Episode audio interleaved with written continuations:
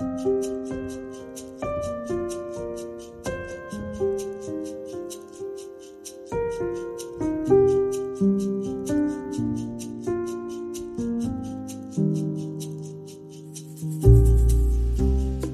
en avisdebatt om det nye nettstedet identitetogseksualitet.no, som seks kristne barne- og ungdomsorganisasjoner står bak, har begrepet 'å følge hjertet sitt' blitt et tema.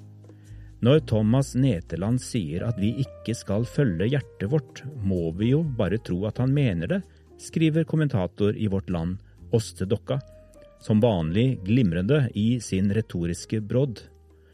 Å følge hjertet er en metafor. Spørsmålet er hvilken kontekst det skal forstås inn i. Her finnes nok saklig uenighet mellom ulike fløyer i synet på hvordan Bibelen skal brukes i veiledning om identitet og seksualitet, men kanskje er også retorikken en avsporing. Åste Dokka mener at det å ikke følge hjertet sitt gir rom for det hun kaller blind lydighet.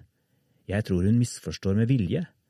Hjertet, forstått som egne følelser, opplevelser og erfaringer av en subjektiv virkelighet, er svært viktig som en varselinstans om viktige og vesentlige ting å lytte til. Men det er da ikke spesielt oppsiktsvekkende at hjertet ikke er noe troverdig kompass å styre etiske avgjørelser etter, spesielt ikke når man er på vei til et modnere voksenliv. Derfor styres da også ungdommene i stor grad utenfra. Spørsmålet er bare hvilket kompass de får utdelt. Her er et innspill fra en menighetsprest som hilser det nye undervisningsmateriellet velkommen. Det er kanskje ikke det eneste brukbare på markedet, men så har det sannelig ikke vært mye anvendelig å hente fra kirkelig hold ellers de siste årene. NRK laget for noen år siden produksjonen Ikke spør om det, der de inviterte et knippe prester til å reflektere rundt temaer som blant annet alkohol og sex. Det var en flau affære, og svært ensidig som veiledning.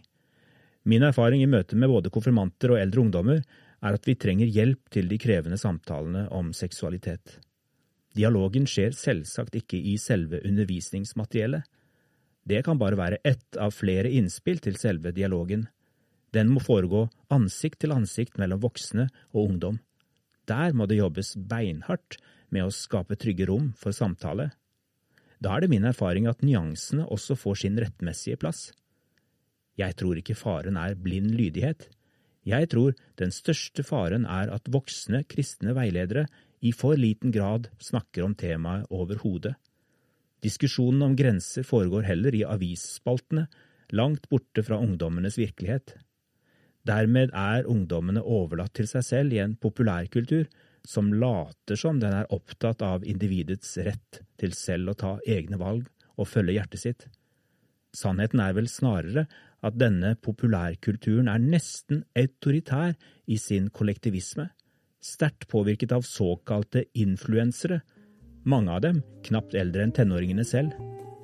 Jeg savner en bredere refleksjon rundt makt og autoritet i ungdommers liv, som tar på alvor den innflytelsen alle andre slags stemmer har fått. Personlig mener jeg den kollektive innflytelsen på ungdommers valg er langt mer bekymringsfull enn stemmene fra dette nye undervisningsopplegget. Her gripes det fatt i aktuelle spørsmål samtidig som man søker å være tro mot Bibelens veiledning. Jeg har ikke funnet noe bedre alternativ fra kirkelig hold til flytende og autoritær populærkultur.